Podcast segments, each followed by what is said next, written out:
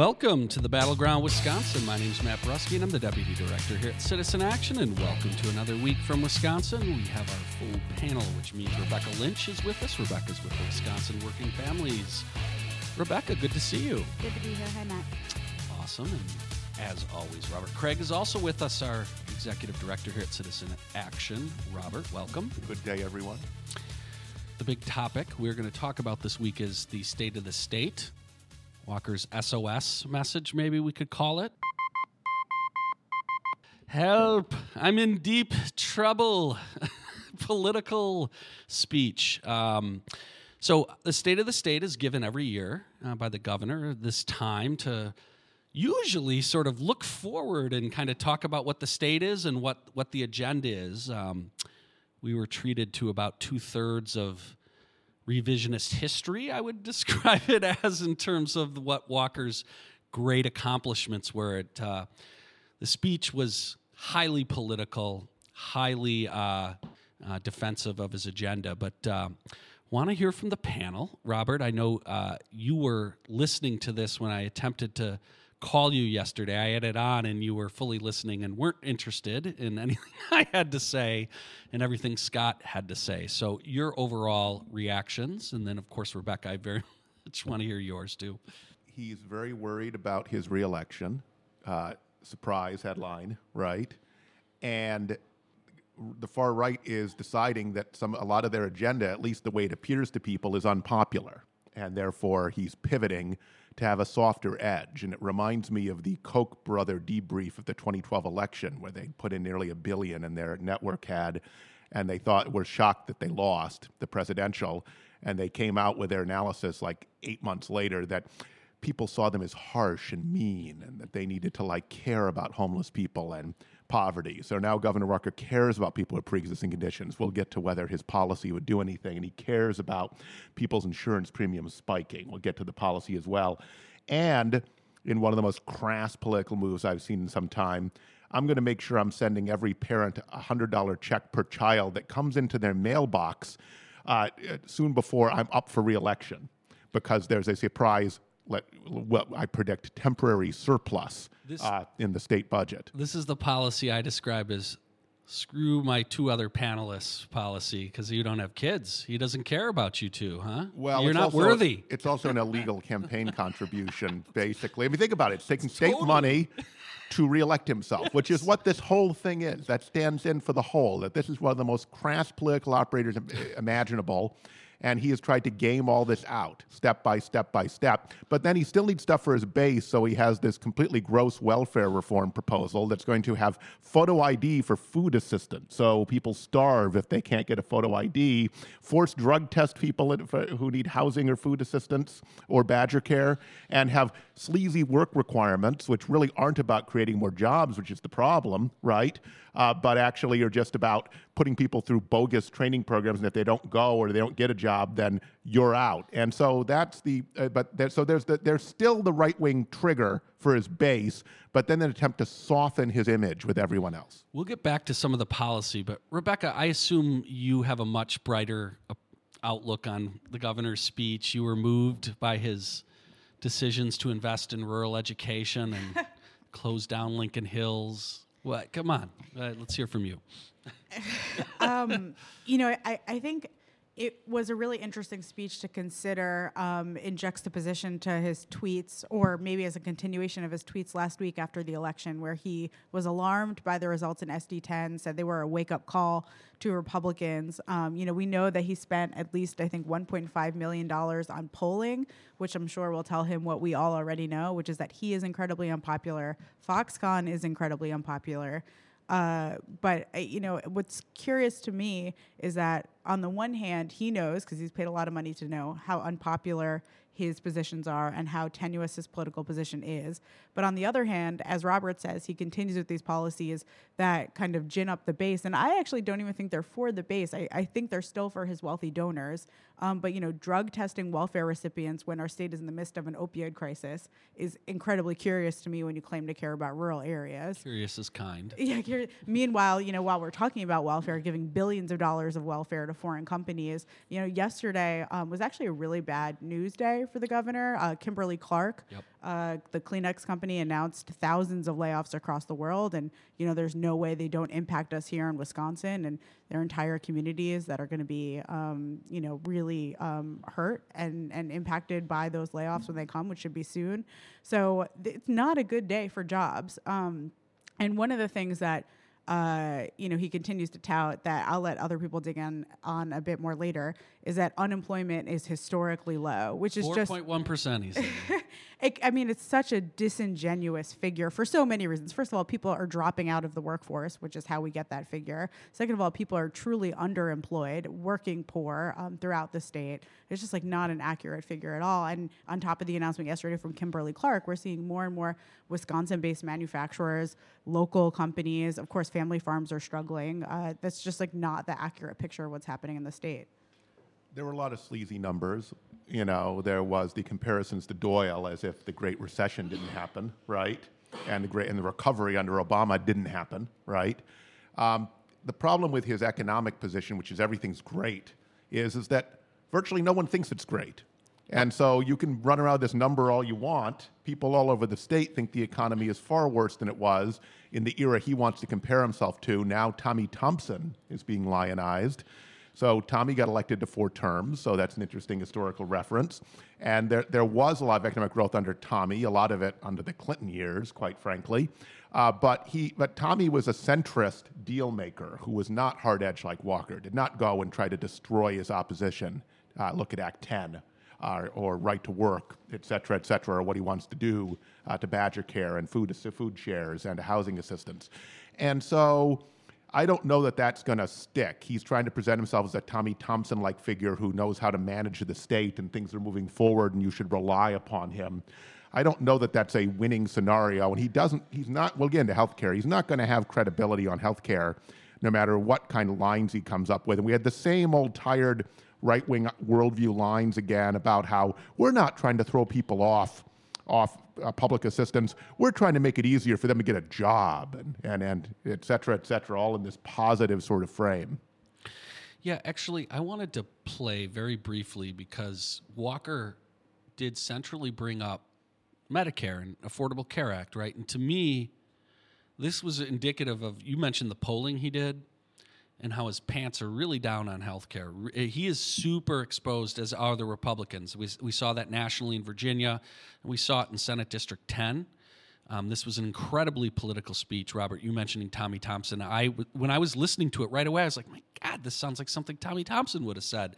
Right? Like figure out where my biggest weakness is, and then go cut deals with the other side and essentially buy off the middle, right, or attempt to as you've mentioned, I think we're in a totally different politic, and um, it, the times just aren't good, right? He can say we're in this great economy, unemployment. People don't feel that, so uh, this is in many ways a very defensive speech. Before we go to break, I do I, I want to play what Walker had to say about the Affordable Care Act, his Medicaid you know position which is terrible right and costing the state tons of money which he didn't talk about last night um, and then get your response robert not only talk about this talk about his call for a special session and his to, to take up additional health care plan right further showing his defensiveness on this issue so this is his essential framing and we ought to know exactly uh, what we ought to be saying about it A few years ago, some argued that we should take the Obamacare Medicaid expansion money. In turn, I, want, I warned that it would come back to hurt Wisconsin taxpayers. What happened in Minnesota this past year suggests we were right. Late last year, health insurance premiums there increased by as much as 67%. The governor of Minnesota declared the Affordable Care Act is no longer affordable. And just last week, he actually called, the legis- called on the legislature to spend $313 million to buy down health insurance premiums, putting Minnesota taxpayers on the hook. In contrast, we have a modest surplus in Medicaid while covering everyone living in poverty, all without putting the taxpayers at risk through a state exchange or by tanking the Obamacare Medicaid expansion. We are working and winning for Wisconsin. Robert, first of all, I, want to get your response to this. I, the one thing that I just immediately pricked and then get your response to is he talked about how they're putting in 313 million. I mean, we have wasted way more than that money with his plan, if I'm correct. And he's t- they're talking about putting in money to actually make sure people actually have access to full care, whereas he like is cut it. Am, am, We can this have a is deeper conversation. There's the money we lost Yeah. on not taking the Medicaid money, but he says they had to uh, put money in to backfill taxpayer money. That's his plan. That's what he's proposing with $200 million. So he is doing that plan. Exactly. He also fails to mention that Minnesota rates, as we've reported every year, are way lower than Wisconsin. So if you really want to make an apples to apples comparison, his plan is not working whatsoever. So it's more sleazy numbers. But don't worry, listeners. No one's going to believe. Very few people are going to believe him on healthcare. So we got to get out of here uh, on the back end with more. I want to talk very specifically about what he's proposing around pre-existing conditions. Made a lot of news, and again, further proving healthcare is one of the dominant issues uh, in this election coming up. Again, we're Citizen Action. You can find us at citizenactionwi.org, and you're listening to the Battleground Wisconsin.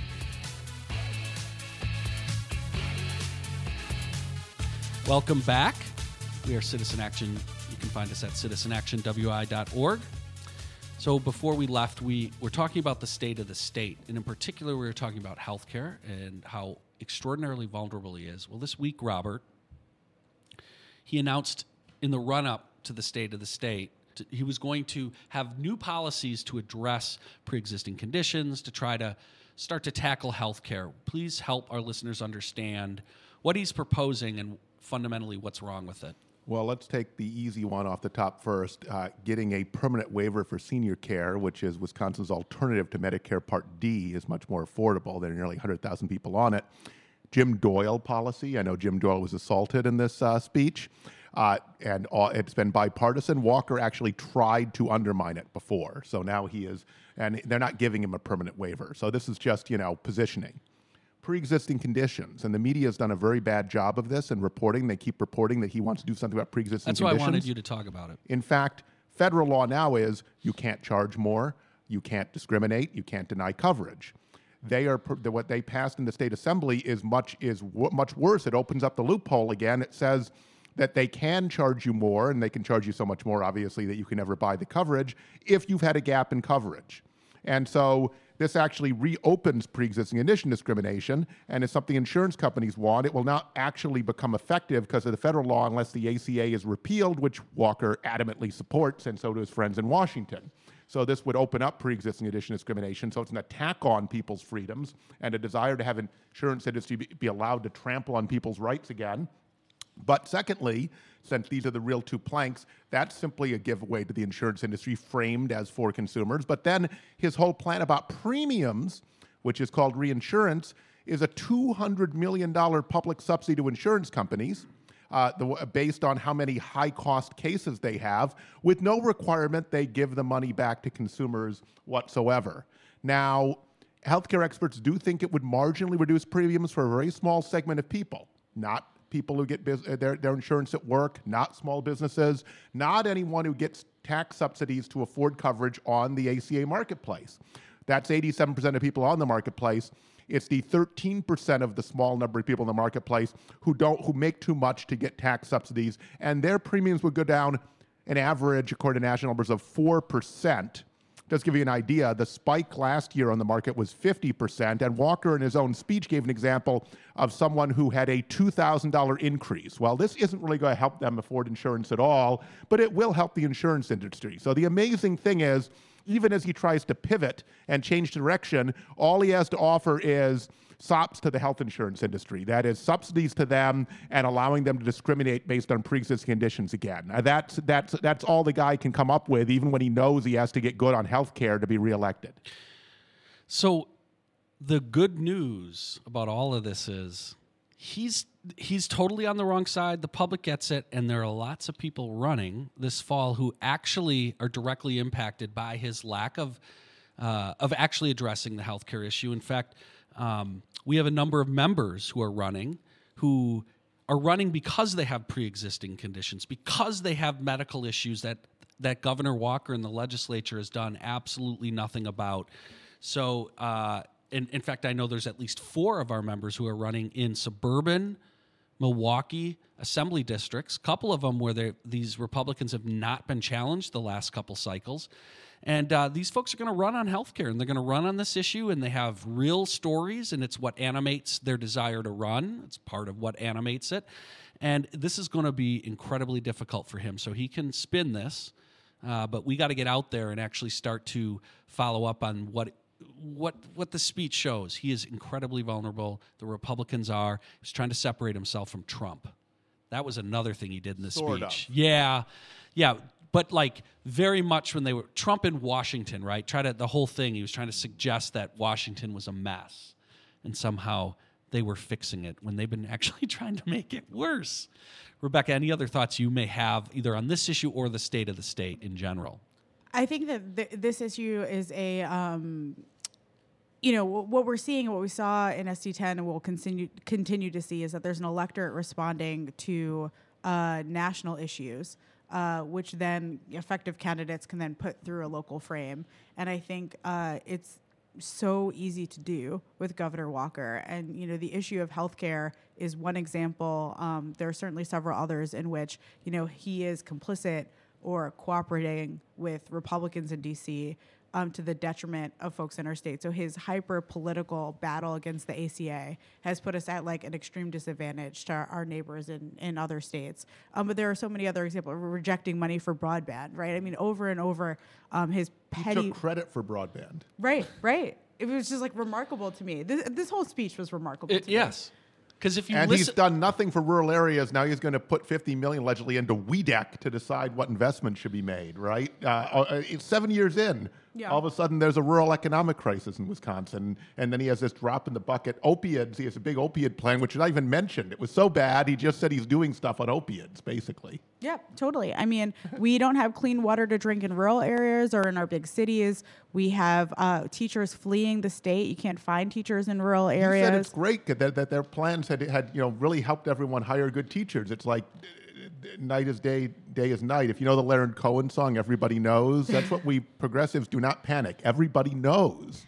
Right. No, and you know he was PolitiFacted during the speech, um, so you were able to follow along live as PolitiFact went along, and he had mentioned he had claimed that he had given more money uh, to schools in Wisconsin than I think ever before, but really that's not true when you adjust for inflation and other factors. So, um, or, or make up for his decreases. But then he kept saying about the tools.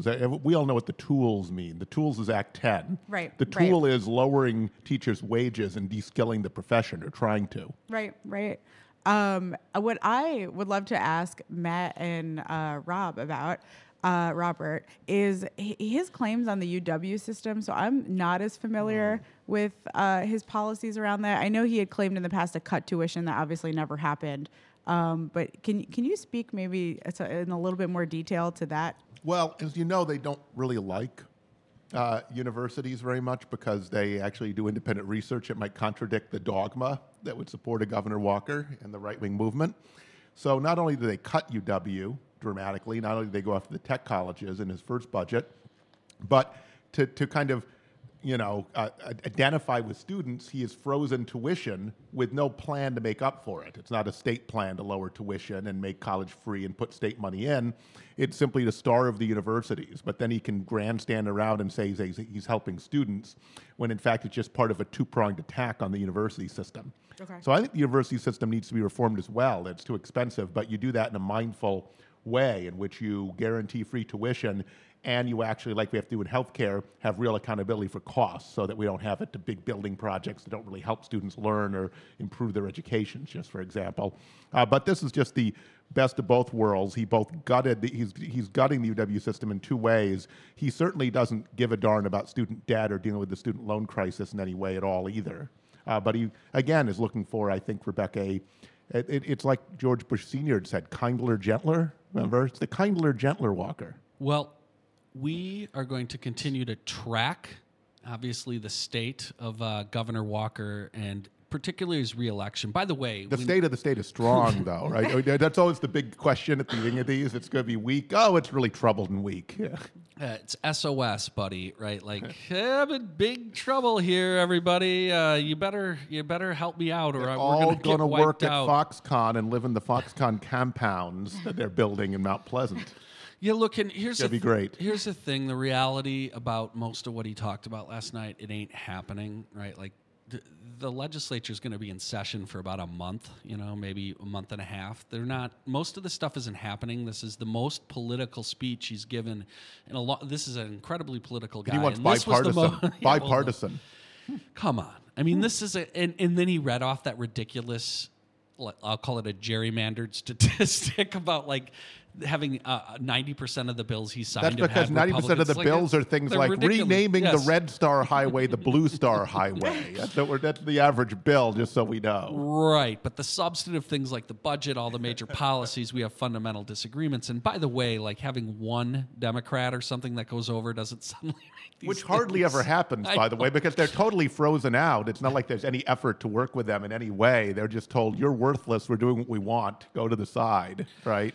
So look, I mean, the speech was surreal in that just about anything he was talking about, you can just you look if you look behind it, it just shows great weakness, a flawed, failed policy behind it, and so sort of trying to make up for it. While what he spent most of the time really was just putting really good shiny shininess on his record. He, Lipstick on pig. Yeah, I mean, really Apply spent- large amounts. for a state of the state, it was pretty tremendous the way he was, you know, going back and really looking back, and it was much more obviously political. So, um, we're going to talk. Uh, our next guest is actually uh, going to be Mike Horecki from AFSCME, who we're going to get on after the break. But uh, uh, after Mike, we're actually going to have on uh, Katie Dunn from, from Citizen Action to talk about our Healthcare Jeopardy event, which will have the Democratic candidates at it this Saturday.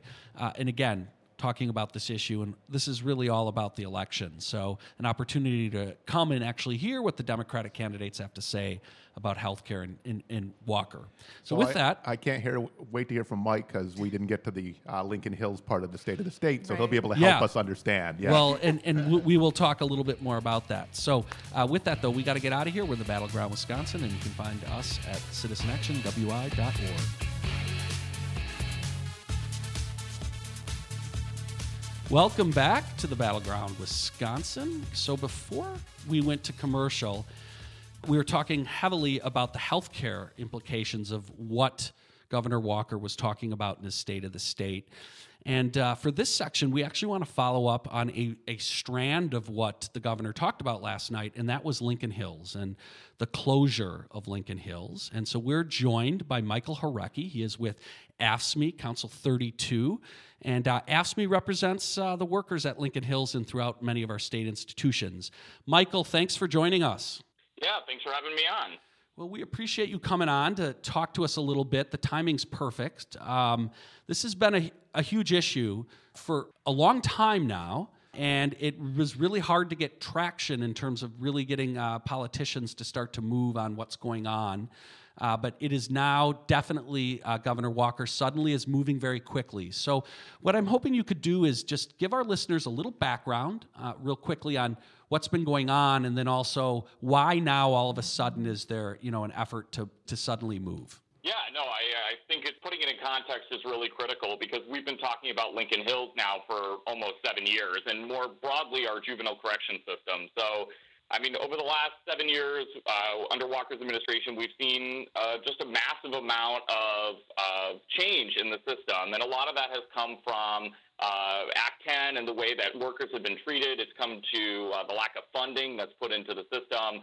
Uh, and it's come just in general due to the chaos of the management of these facilities. The folks that Walker's got in charge have really been struggling to uh, figure out how to run effective juvenile detention facilities. And, uh, you know, we've seen this change, of course, in the last year as this has been, uh, you know, disregarded for the last seven years. But now it's election season, and Walker recognizes that this is a huge chain around his neck. And uh, you know, we've been seeing headline after headline for the last six months on these juvenile facilities. And so it is no surprise to us that uh, in an election year, Walker would propose a plan to try to fix this that would not begin until after the election season is over.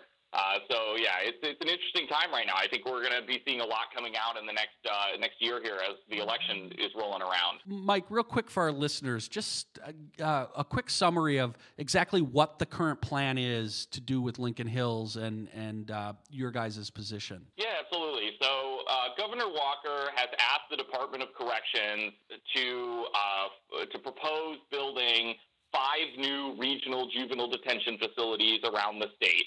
Uh, the current facility at Lincoln Hills would most likely remain open as an adult facility, uh, and these new juvenile facilities would be built. So we need to appropriate money to build these facilities and then staff them as well. Um, I mean, in in a big picture, you know, this is a this is not a bad idea. This is actually a bill that was proposed, or a solution that was proposed by Democrats in the legislature. Uh, it makes a lot of sense, and we worked with folks to put this together. I think the devil's in the details, though. I mean, right now, you know, there is, is really not a lot of concrete proposals being put forward. You know, Walker's talking about it, but as we've seen under this administration, it, talk is not action, and it's going to be until something is on paper being voted on on the floor of the legislature. Uh, until we see what that language is, uh, you know, AFSCME's moving forward very, very cautiously. Yeah, it sounds like that's appropriate, Mike. This is uh, this is Robert. So this goes back to the beginning of the Walker administration, right? I mean, Act 10 actually caused a huge number of problems, a huge amount of, uh, of people to retire uh, because they thought they were going to lose their pensions, et cetera, and a staffing problem at Lincoln Hills. At the same time, he was uh, closing other facilities and sending all, a huge number of youth offenders just up to Lincoln Hills, and then he has been completely AWOL. I know they're going to try to make some sort of bizarre case that Tammy Baldwin is responsible for the VA crisis, right? The, the, the opiate abuse situation they had. That is like a, a, real stretch. But in this case, I think you've been, and AFSCME and others have been ringing the alarm bells literally for his whole two terms. And then all of a sudden he has this sort of vague solution just to make it look like he's doing something about it before the, the election. Is that, would that be your take? Yeah, I mean, I, I think that's that's putting it very well, and I think uh, you know a couple things on that. I mean, Walker has never been to Lincoln Hills. This is a huge issue for our members up there. Is you know they're on the front lines of trying to deal with the fallout of Walker's policies. They're understaffed. You know, the folks coming in are undertrained. It's hard to get people to take these jobs because it's such an unsafe environment because uh, literally, as you said, you know, Walker's dumping all of our juvenile, juvenile offenders into this facility, and the folks who are going there um, you know, these these are the people who are deemed, you know, uh, hard to handle or dangerous because that's that's what this facility was designed to do. But we haven't resourced it properly. And you know, you're in this scenario where Walker, you know, he hasn't been there. We've had a, a cycle of different administrators of this facility. Uh, we haven't been able to make it work. And now, at the last 11th hour before an election, we're going to try to move towards it. And it would not surprise me if, uh, as this continues to be discussed, as they're going to try to do with Baldwin, uh, they're going to try to point the finger at somebody else and somehow put the blame. But it's been seven years and there hasn't been a solution. So I think it's very clear where the blame's going to lie on this one. And I think this a lot of this has to do with their whole governing philosophy, conservatives or lack thereof. They don't actually believe in having uh, well well paid, dedicated public servants to deal with major public service issues like this, which is one of the most important. And then, of course, they're not and I, would like your take on this, not really thinking about why we're sending so many young people to these facilities. That what ha- ends up happening is, is that, uh, to my mind, that when when young people have their first interactions with the law, it's not treated as something we need an intervention into to make sure that that they don't they don't essentially have more and more incidents and then get involved in crime. We simply we simply that, that most of the interactions actually make the problem worse, and then we end up having young people who are who are violent, who have been involved, who have, who have committed crimes or, or been involved in committing crimes, and then just being warehoused at these facilities, and then the uh, uh, inadequate supply of of public workers who are supposed to deal with this and supposed to and, and your mission I know and the mission of of the public employ, dedicated public employees who work in these facilities is actually to rehabilitate these kids, not just to be there to warehouse them, which seems to be the goal of the of the overall criminal justice system. If you look at how it's structured. Yeah, I, I couldn't agree more. You know, um, one of the shocking statistics to me when I was digging into this issue is that our youth recidivism rate here in the state of Wisconsin is north of 60%. So we're in an environment where what we're doing isn't working. Uh, and as you said, I think, you know, these staff, when you talk to our folks who are working in these facilities, the vast majority of them care very deeply about attempting to return folks to, to normal life, especially our youth offenders. Uh, but when you're put in an environment where it becomes, as you were saying, I love that term, a warehouse. That's really what it's become. Is we're really warehousing these these uh, you know these youth offenders, and we're we're not actually addressing the rehabilitation element because we don't even have the staffing to keep keep a warehouse safe, let alone actually do education and all these necessary things to return folks to uh, to normal life. So we're, we're in a really tough situation, and what we're doing, you know, clearly isn't working. And uh, and that goes all the way back to this, uh, you know, to, to, the lack of staff and the lack of resources put into these facilities. Because until we can address that, how do we create an environment where we can begin to lower our recidivism rate? So uh, you had mentioned that, uh, you know, for a long time, Lincoln Hills hasn't been resourced appropriately um, in terms of staffing and maybe other resources. I just wanted to drill down on that a bit. Um, what kind of levels of staffing and what other types of resources and services would your members like to see? Yeah, I think it's a great question, and uh, and you know I think it, a lot of it's going to depend, of course, on, on how this moves forward with these regional facilities. That will change our I think our ask in terms of member staffing requests. But in the short term, at Lincoln Hills alone, um, you know there is immense amount of vacant positions, both for security and non-security roles. Um, and the challenge is it's hard to. It, why would folks take this job, right? I mean, the challenge is is it's it's not paid competitively. Uh, you know, the benefits and uh, that we've seen in traditionally in-state work have uh, been vastly diminished. You know, I've got members uh, in these facilities that show me their paychecks before 2011, and they're higher then than they are now. So why would someone go into a facility where it's you know potentially dangerous situation for less pay than they could have made 10 years ago. So, you know, you got folks then, you know, it, it's funny, you got these conservatives who talk about the free market all the time. You know, oh, we need to have this free market economy. Well, the free market's working really, really well. And guess what? People don't want to work in dangerous environments where they're underpaid. So I think one of the things we need to really address is how do we get these jobs to be competitive so that people are you know, leaving perhaps other positions in the state to go work here. We want the best of the best in these facilities if we're going to be able to lower our recidivism rate and create a safe environment. And so, how do you get the best people? Well, you got to pay them appropriately. You got to give them a safe work environment. Uh, and, and that's broad spectrum for both security and non-security positions at this facility. So I think that would be a great starting place to address some of the staffing issues. So we're almost out of time, Mike. Um, is it the sense of your members, you know, who work with these uh, with these young people, that if there were the resources, not just to be secure, but to actually work with them and to and and to, and to really work on rehabilitation, that a lot of these young people really could go back to the community and live promising lives, and that in essence, the tools of Act 10 actually the cost is even higher. The cost is actually a cost in in lives that are less likely to be successful and promising, and and and and fewer fewer young people who can actually live the American dream. Yeah, definitely. I think you know my the, our members listening to this would have me tell you that it's a case by case basis for sure. You know, every every youth offender that comes through comes from a different set of circumstances, and to address that, we need to have the resources to treat these folks, you know, one on one based on what their situation is and what their life circumstances are uh, that brought them uh, to this situation. And I think if there's a light at the end of the tunnel, it's that there are other states around the country that are doing this and are doing it well.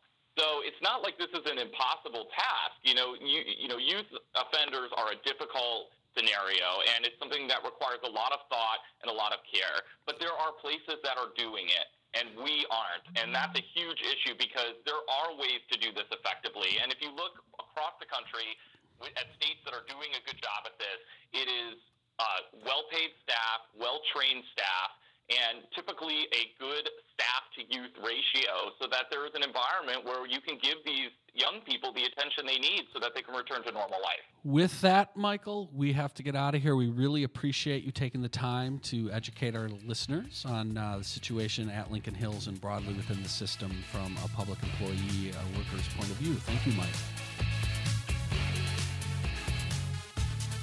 Welcome back to the Battleground, Wisconsin. And again, we're Citizen Action. You can find us at citizenactionwi.org. So we are joined uh, by one of our organizers here, and that is Katie Dunn. She is the lead organizer for the Healthcare for All Cooperative. Katie, thanks for joining us. Wonderful to be here. So, Katie, we have you here because we have a big event coming up, and we were just talking about the governor's state of the state and healthcare and how he clearly is very defensive about his healthcare plan. And you have a big event coming up that actually will get the Democratic candidates out to talk about healthcare. Please tell our listeners more about what's happening Saturday. Yeah, I think it's the peak of my professional career and personal life. Uh, healthcare Jeopardy. It's coming together of the professional and the It's- personal yeah, passions. I don't know after Saturday what I'll do with my life. yeah, so uh, we are getting all the Democrat uh, candidates for governor in the same room for a pseudo Jeopardy format, uh, asking and answering a lot of questions about healthcare. So the answer is no. Um, so again, when is it? Saturday and where? At MATC Milwaukee in the Student Center, uh, which is room S120. It's at 9:30 on Saturday morning. So tell tell our listeners a little bit more about what to expect if they come and sort of what we're what we're hoping to accomplish with the event. And Right. Will, and will Alex Trebek be there? Yes. I am Alex Trebek. You go. Oh, are you really? yeah. Well, Matt wouldn't do it, so.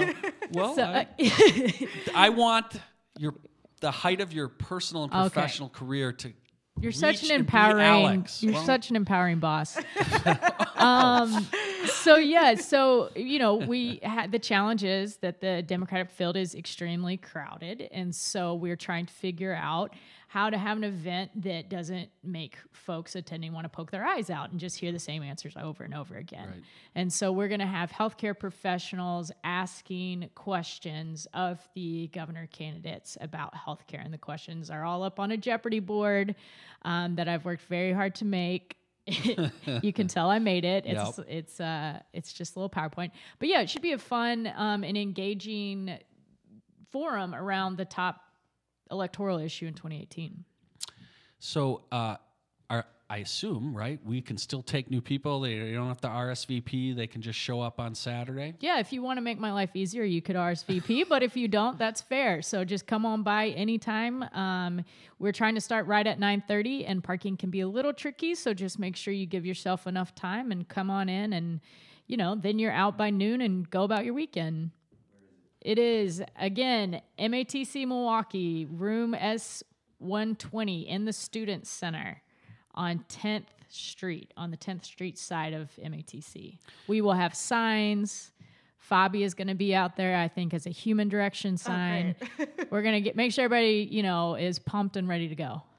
And uh, for any of our uh, listeners who might have come to, we've had events at this place before. We've had uh, Senator Russ Feingold there, and also had a Supreme Court forum there last September. So it's an excellent facility, very comfortable, and hopefully we'll have some media there to cover this. Given the timing of this, with Walker's State of the State and his announcement of this exciting, terrible new plan of his, uh, to really kind of hear where these candidates are at and what is their vision. So. Um, really thank you for pulling this together. Can you talk uh, before we go though? Uh, this is in partnership with some other groups. We should talk about uh, other folks that are involved uh, in this effort. Sure, absolutely. Well, starting with AFT Local 212, they are providing us the location and help with all the tech stuff. So that is absolutely huge.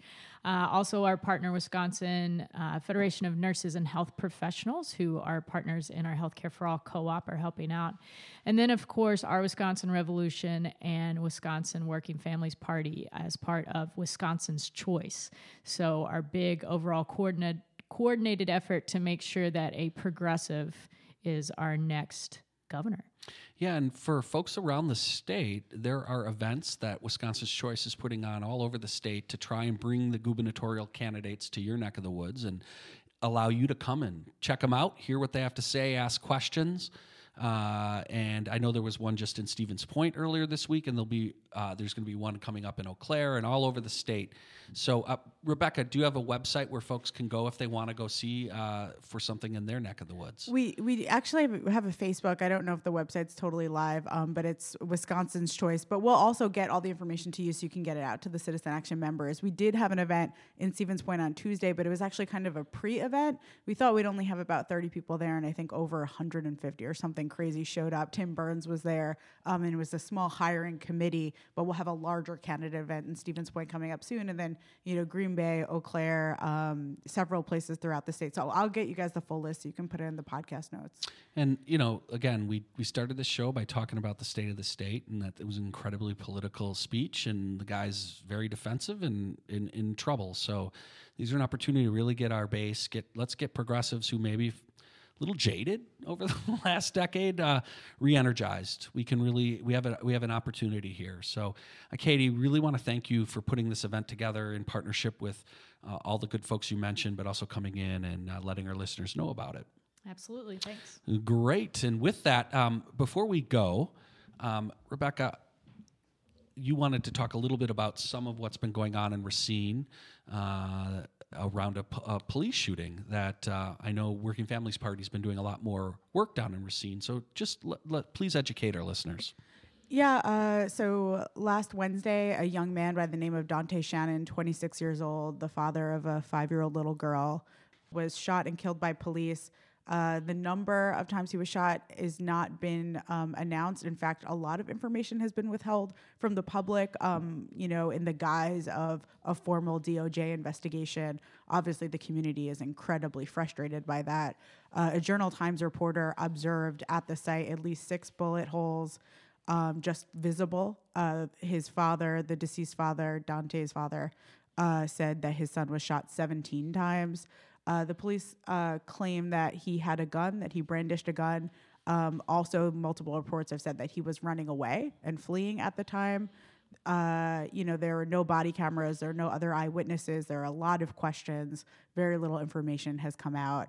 Uh, and, you know, the entire interaction started, um, I think, to no one's surprise, with a traffic stop, which, you know, we know as a way for police to profile and stop people of color. Um, I'm from New York City originally. Several years ago, we ended the unconstitutional practice of stop and frisk, which is kind of like a pedestrian traffic stop. Uh, anyway, it's very sad, and the response of the community has been uh, strong. You know, 200 people came out last Friday, uh, met at the site of the murder, and then marched to City Hall, banged on the door, demanded to see the mayor. When that didn't work, they went to the county courthouse. There was another protest on Monday. There was a press conference the mayor held on Monday, uh, and then a town hall in the evening that went on for uh, over two and a half hours, I think close to three hours, one after another, people standing up, um, you know, really berating officials, very upset about the lack of information about the long time. Um, you know concerns that they've had about policing about quality of life in Racine. You know, we've talked multiple times on the podcast about how Racine is, you know, just in terms of income inequality among black and white mm-hmm. families, number 4 in the country is the worst place to be black. Obviously inf- infant mortality is another thing we've discussed, you know, levels that outpace some third world countries. Folks in Racine who are black are struggling and have been for a long time and do not feel as if they've been heard. And so at that town hall on Monday night, people talked about uh, the need for body cameras. They talked about overly aggressive police officers um, that they've been complaining about for a long time. Uh, called for um, training for police officers around race. Um, you know, I think there's a number of things that we can do. I know uh, Block put out a statement. Um, Alderman John Tate II has been very visible around this. Um, con- you know, I've had personally conversations with folks about, you know, are we um, do funding, uh, for example, in New York City, there's a, a, bill in the city council right now that there should be a full time, you know, around the clock, there should be a social worker in every police precinct. Like, what are the things that we are funding um, to address some of the structural issues um, in Racine that um, are really challenging for working families there, uh, rather than just funding police and then you know having very little accountability. So I think this is something I, I just wanted to mention on the podcast um, you know, people who there there are lots of people who are like, well, we don't know all the facts. We don't know if he had a gun, and then there's claims that maybe he had a gun. We don't know this. We don't know that. But there are lots of things we do know. We know that a young black man was shot. Um, sounds like at least a dozen times by police. We also know that he died in the hospital, and it took uh, officials uh, four to five hours to inform his family. We know that people in the community um, were so upset and spurred that they came out in the hundreds to respond. Um, so there is an underlying um, crisis in Racine that officials, you know, are long overdue in addressing, and I hope that they get to work doing what they need to do. Well, there's a call for a citizen review board, which I think is important, and I think it needs to be broader than just the case. It needs to be police procedures, because I think the, the likelihood of an African American young man being in this situation is much higher because they target communities where they live and use traffic stops as an excuse. And so the whole thing, soup to nuts. So it can't just be that he was carrying a gun and therefore it was justified. It needs to be the whole structural system that led up to the tragedy. I agree. So we're going to talk more about this a lot, and we'll have our organizer Devette Baker on in the future to talk more in depth. And the timing is perfect, right? Uh, in terms of this tragic situation. We've had this before. Milwaukee's going to be getting a new police chief, right? New sheriff, right? To talk very broadly about this. So we plan on doing that on the show in the future. But with that, we got to get out of here. And uh, again, we want to thank our guests, uh, Mike Korecki from AFSCME, Council 32, joining us, and of course, Katie Dunn here from Citizen Action. And folks, get out Healthcare Jeopardy, MATC, this Saturday, 9:30. And again, we want to thank Brian Wolger, makes it happen every week, and we are the Battleground, Wisconsin.